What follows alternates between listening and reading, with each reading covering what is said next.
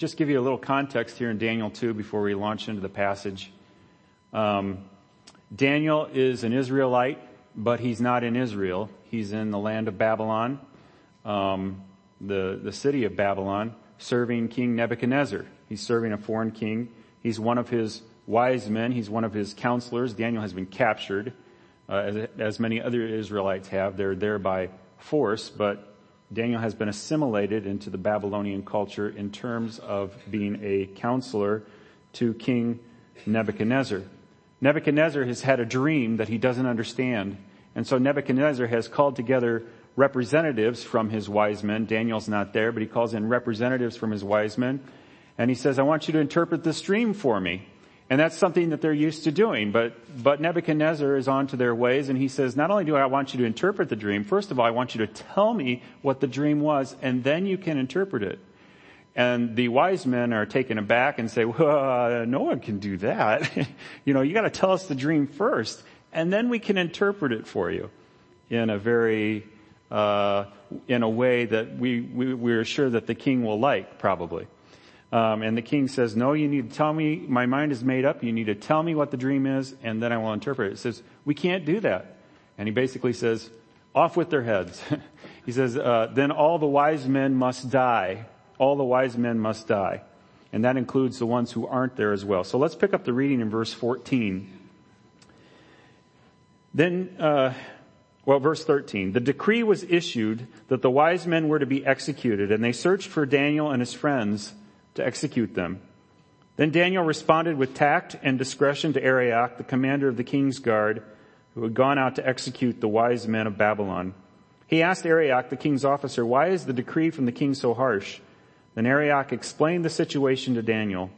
So Daniel went and asked the king to give him some time so that he could give the king the interpretation.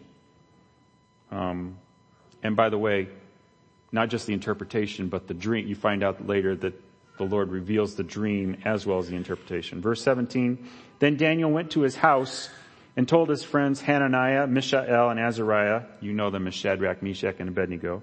He told his friends about the matter, urging them to ask the God of heaven for mercy concerning this mystery.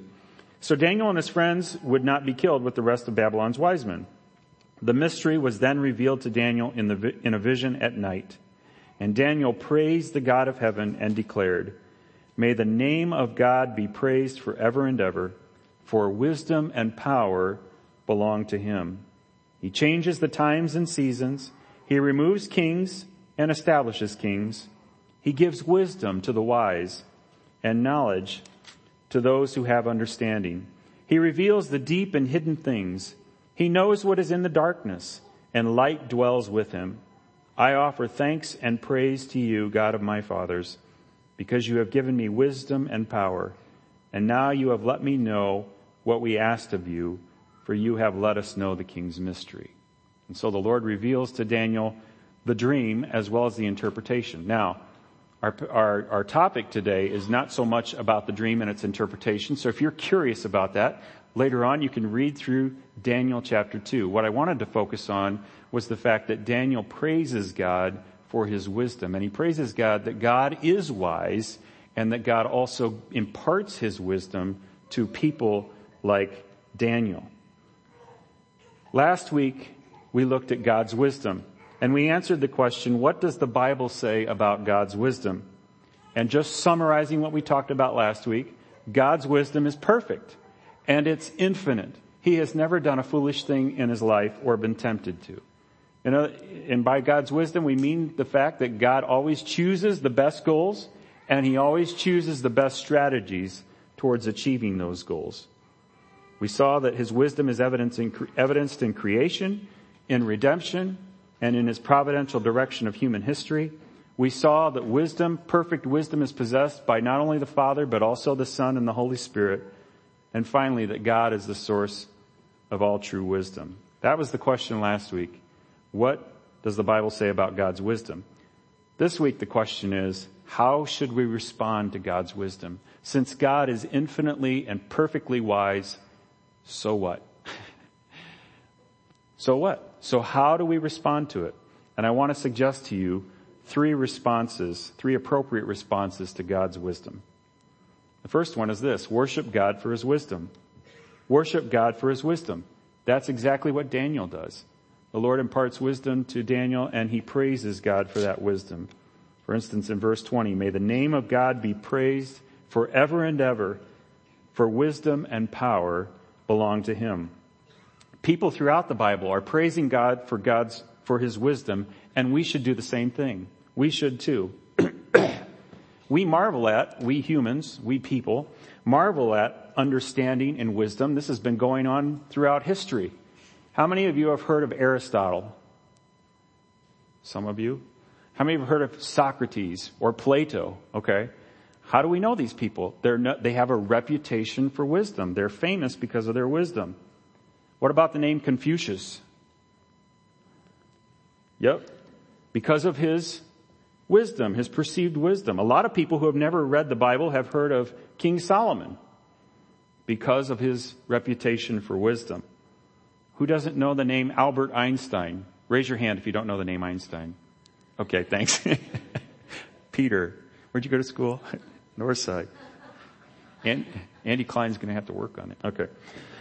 Um, what's his reputation? Super smart, right?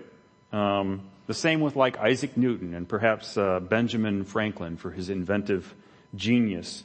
We look up to smart people today. We look up to smart people today as a group. As a group, scientists are generally revered today because of their perceived intelligence and understanding. So are college professors. Um, so are rocket scientists and brain surgeons. Um, the point is that being wise is something that smart people are marveled at and revered for. So shouldn't we who love God marvel at Him all the more because of how wise He is? I want you to recall two points from our discussion last week. All the collected wisdom, all the collected wisdom of all of human history is like baby talk compared to the perfect infinite wisdom and understanding of God. It's not that human wisdom isn't wise, it is wise, but it's finite, it's limited, and compared to God's infinite wisdom, it pales in comparison. And then recall also that all human wisdom that is true wisdom from, that is true wisdom comes from God. So for example, Aristotle's wisdom, all of it that was true came from God. When you consider that we revere wisdom in others, um, God's perfect, infinite wisdom should draw even greater reverence from you, even greater worship from you, as it did, for instance, from the apostle Paul when he said, oh, the depth, he, he praises the Lord here saying, oh, the depth of the riches both of the wisdom and the knowledge of God, how unsearchable his judgments and how untraceable his ways. We marvel at others for their wisdom and intelligence. The more you understand the wisdom and intelligence of Jesus and the wisdom and intelligence of God, the more you will be in awe of him. And with Daniel, you'll be saying, may God be praised forever for his wisdom. So worship God for his wisdom. A second appropriate response is to trust and rest in his wisdom. Trust and rest in God's wisdom.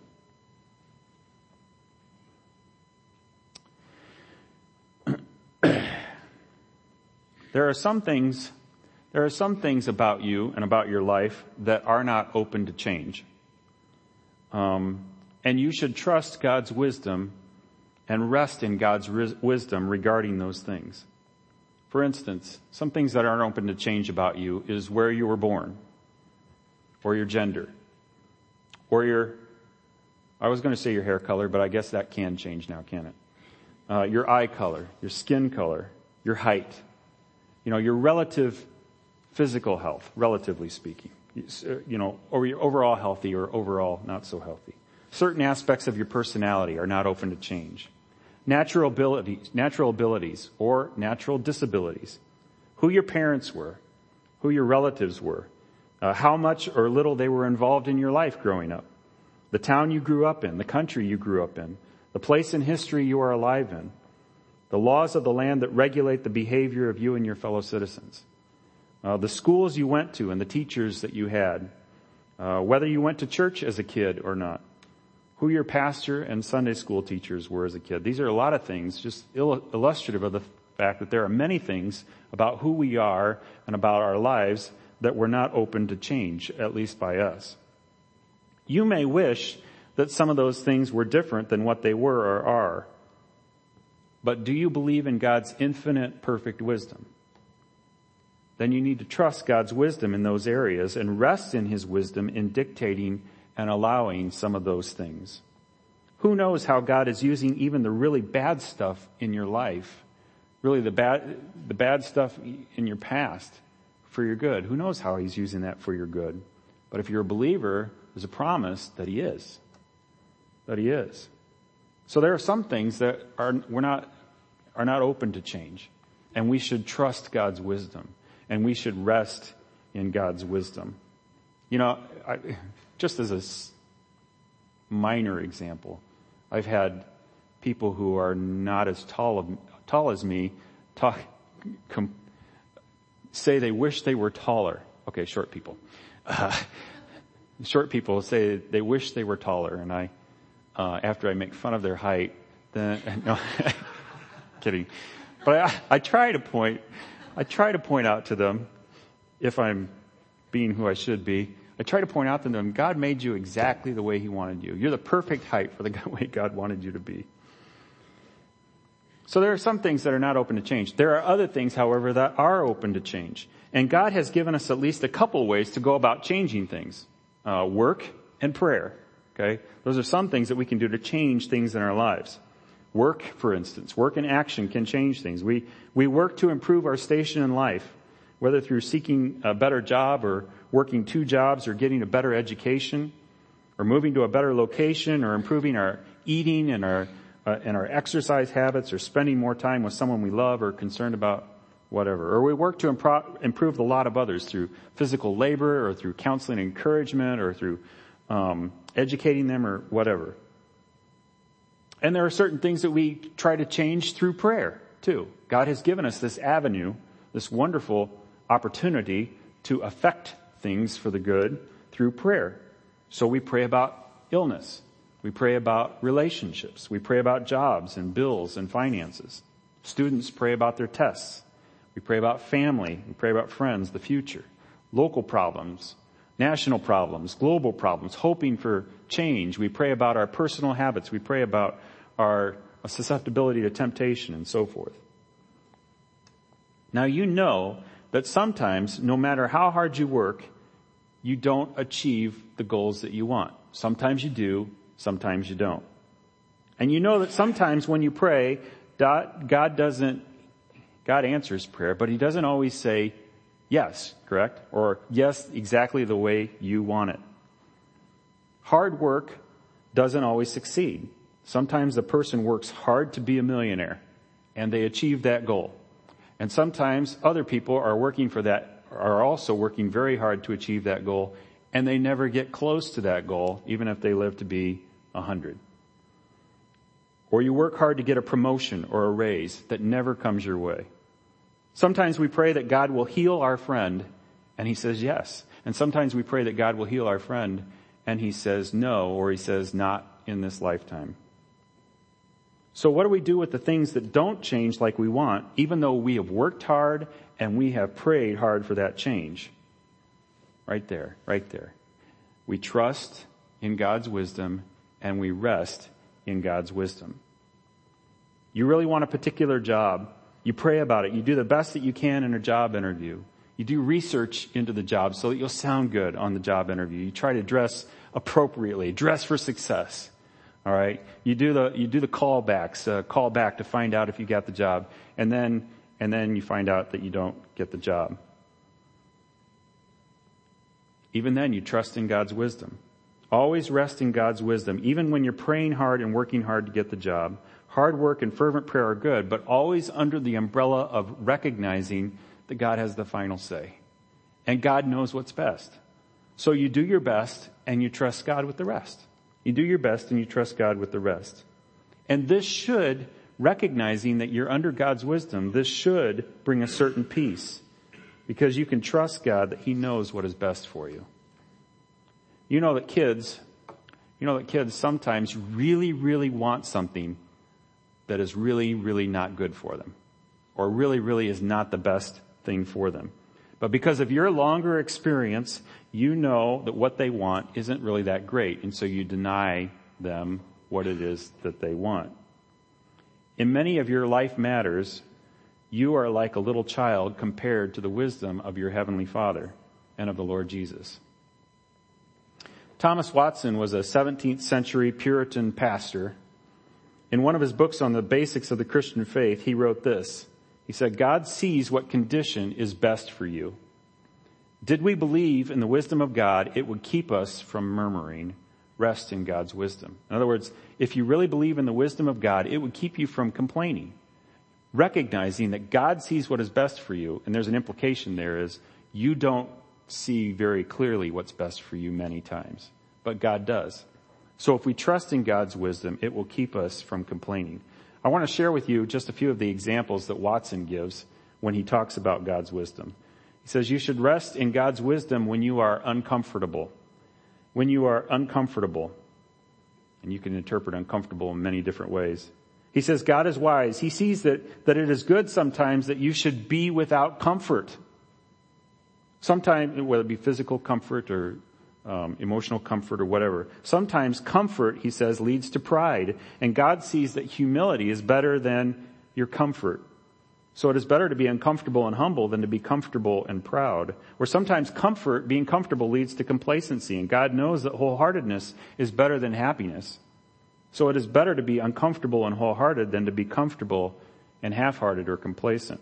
You should rest in God's wisdom when you aren't healthy. Rest in God's wisdom when you aren't healthy. This doesn't mean that you shouldn't pray about getting better. It doesn't mean that you shouldn't go to the doctors. That's okay. God has provided medicine. Pray about it. Um, seek to get healthy. But if you, what happens if you don't get healthy? Um, what happens if it takes a while? God sees what is best. Um, Watson says perhaps the less health, the less health you have, the more grace you receive. Weaker in body, the stronger in faith. 2 Corinthians 4:16 Even though our outer person is being destroyed, our inner person is being renewed day by day. Even though the body gets declines, um, this, the inner man, the inner person is being renewed day by day. And sometimes there's a connection between those two. Sometimes people are drawn closer to the Lord and become more vibrant spiritually and more alive spiritually when they are in poor health. And we could, we could, we could talk about people in this congregation who have been in this congregation before who've talked about things like that. Remember at a prayer meeting, at an elders prayer meeting, Pastor Ryan and I and Walt Pfluger, and I think it was just the three of us, and he said, I thank God for my cancer. I thank God for my cancer because it, what had done, it, what had, what it had done on the inside for him.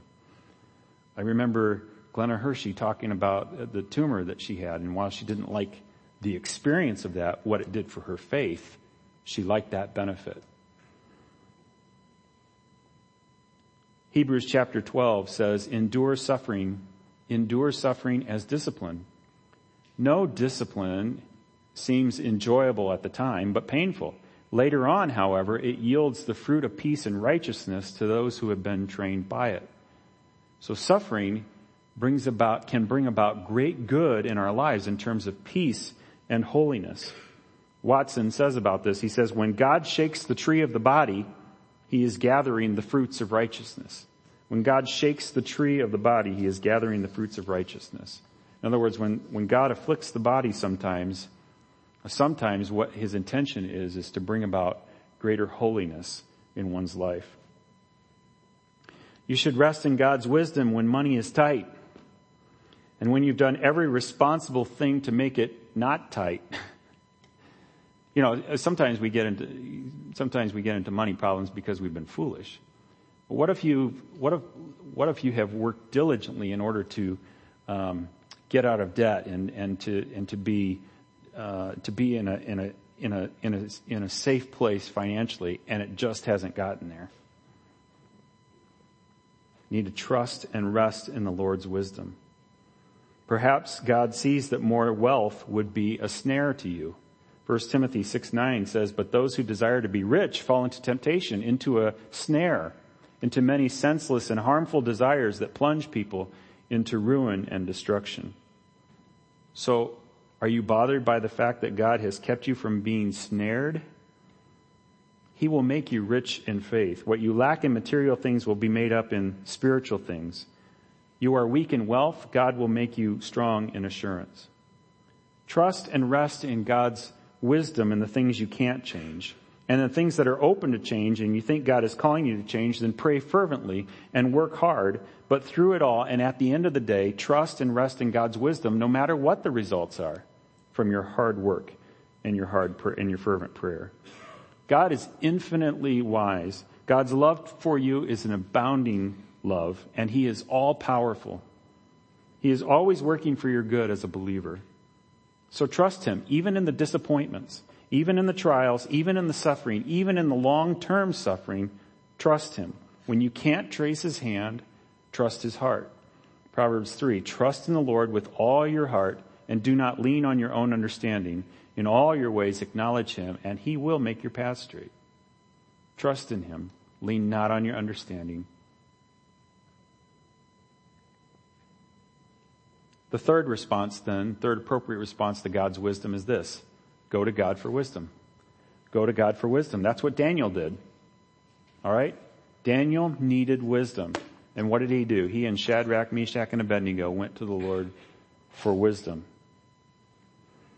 We made the point last week that the Bible teaches that God is the source of all true wisdom, wherever it is found, in the heavens or in human history. And as I mentioned last week, there are several places in the Bible where it says that God gave wisdom to someone. For instance, Joseph. God gave Joseph favor and wisdom in the sight of Pharaoh. Solomon, the famous wise man. God gave Solomon wisdom, very great insight and understanding. And we just read in Daniel, he gives wisdom to the wise. Why are the wise wise? Because they got their wisdom from God. If God is perfectly wise, it makes sense to go to him for wisdom if he's willing to dispense it. And he is most certainly willing to dispense it. So I want to talk about two ways to go to God for wisdom. Okay? How do you get wisdom for God? How do you go to, how do you approach God for wisdom? Uh, one is through the Bible. Study the Bible. Study the Bible. It's a collection of wisdom. Study the Bible. Psalm 119, the psalmist says, How I love your instruction. It is my meditation all day long. Your commands, your word, make me wiser than my enemies, for they are always with me. I have more insight than all my teachers. Why? Because your decrees, again your word, is my meditation. I understand more than the elders. Why? Because I obey your precepts. Look at what the psalmist says here. The study of God's word makes him wiser than his enemies, wiser than his teachers, and wiser than his elders. Study, studying scripture on a regular basis gives you wisdom. Studying the Bible makes you wise. Students are going back to college. Consider, consider the scenario, consider the scenario where um, uh, a college student is going back to college and she has studied the Bible and she has read the Bible and meditated upon the scriptures on a daily basis. And that's her regular habit. And she ends up in a class with uh, a professor who is an agnostic or an atheist who has, who has no regard whatsoever for the scripture. Which one is wiser here? Well, the professor might be smart in terms of his particular field of study, and he can certainly possibly impart, likely impart knowledge with regards to his field of study that this young student didn't know. But in terms of the most important things in life, the wiser one is this student who has a regular habit of spending time before God in God's Word. I often, in this regard, I often think of uh, Stan's father, be my grandpa-in-law, who had an eighth grade education. And, uh, and, uh, so that's all the farther he got. But he, in terms of scripture, he was in the scriptures all the time, constantly studying and reading the scriptures. He's far wiser than many PhDs in this country because of the curriculum that he involved himself in in the Bible. Studying the Bible regularly enables you to grow into, in wisdom. Paul wrote this to Timothy. He said to Timothy, from childhood you have been acquainted with the sacred writings, which are able to make you wise for salvation through faith in Christ Jesus. All scripture is breathed out by God and profitable for teaching, for reproof, for correction, and for training in righteousness, that the man of God may be complete, equipped for every good work. Psalm 19:7 says that the testimony of the Lord is trustworthy, making the inexperienced wise. The testimony, the word of the Lord is trustworthy, making the inexperienced or making the simple wise. Do you want to be wise as you navigate life? Immerse yourself in the Bible. Read it every day. Study it. Ponder it. And you will begin to gain wisdom. And the more you read it, the wiser you will become. Are there things that you won't understand in the scriptures?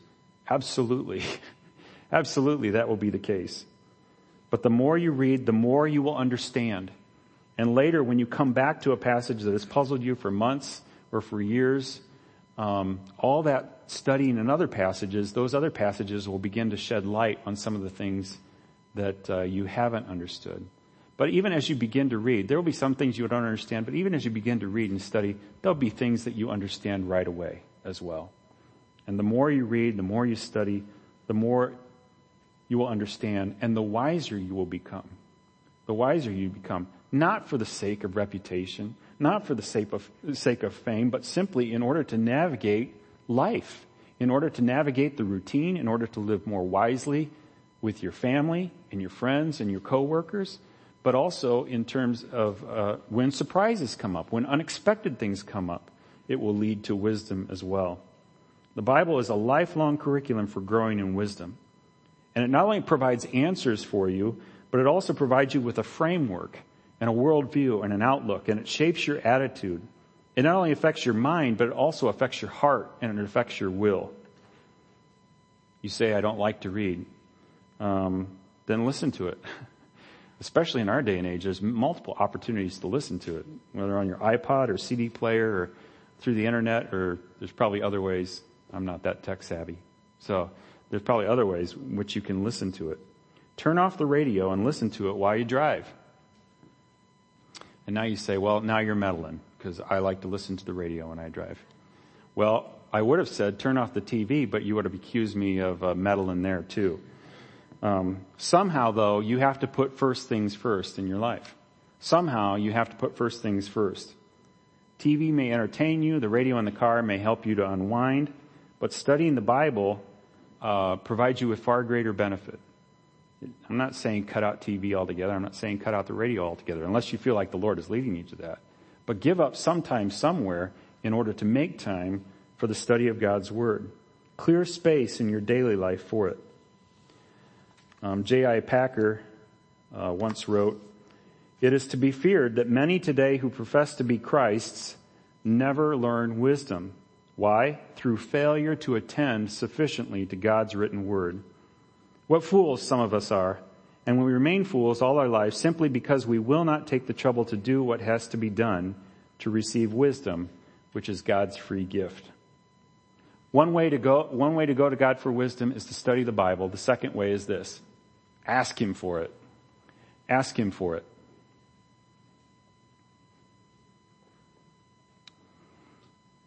This comes right out of James 1 5. If any of you lacks wisdom, he should ask God who gives generously to all without finding fault, and it will be given to him. That's a pretty clear verse. If you're seeking wisdom for something, then ask God for that wisdom. Do you need wisdom in parenting? Pray for it. You need wisdom in how to handle a particular situation? Pray for it. Do you need wisdom with a possible job change, ask God for that wisdom. Do you need wisdom in a decision that needs to be made? Ask God for it. Go to God for wisdom. When Sarah and I are looking, when, when we go car shopping, when we're shopping for a car, we pray about it. We ask God for wisdom. When I'm meeting with someone to discuss something that uh, is potentially difficult, I pray for wisdom. When I'm surprised by an unpleasant situation, I pray for wisdom. Now I should I should tell you that the background for this second way of going to God for wisdom, the background for that is the first way. In other words, when you, when you ask God for wisdom, it's much easier to understand God's wisdom, God's answers if you've been studying the Bible regularly. Because often when we pray for wisdom, the Holy Spirit reminds us of things that He's already taught us in the scriptures.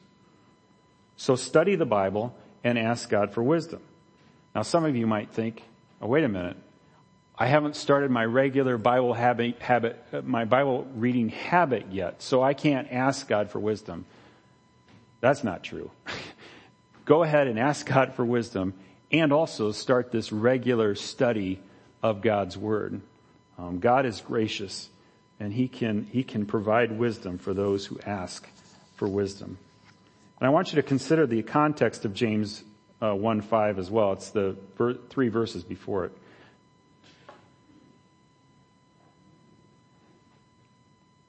The context is, is trials. The context is suffering.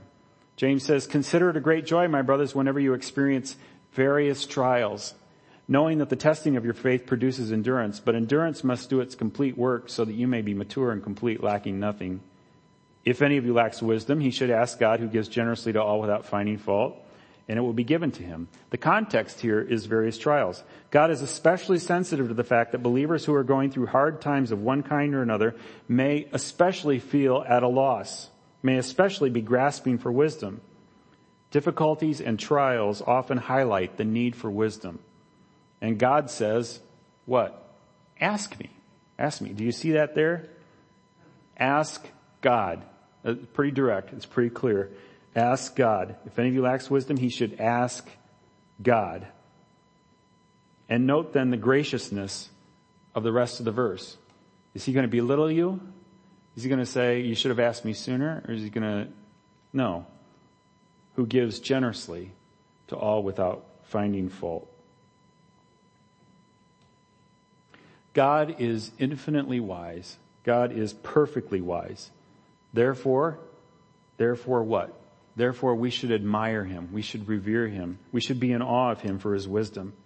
Therefore, we should trust in his wisdom. Because God is infinitely wise, we should rest in his wisdom. And because God is infinitely wise and he is willing and disposed to sharing his wisdom, we should go to him for wisdom by studying the Bible daily and by asking him for that wisdom. Let's go to the Lord in prayer.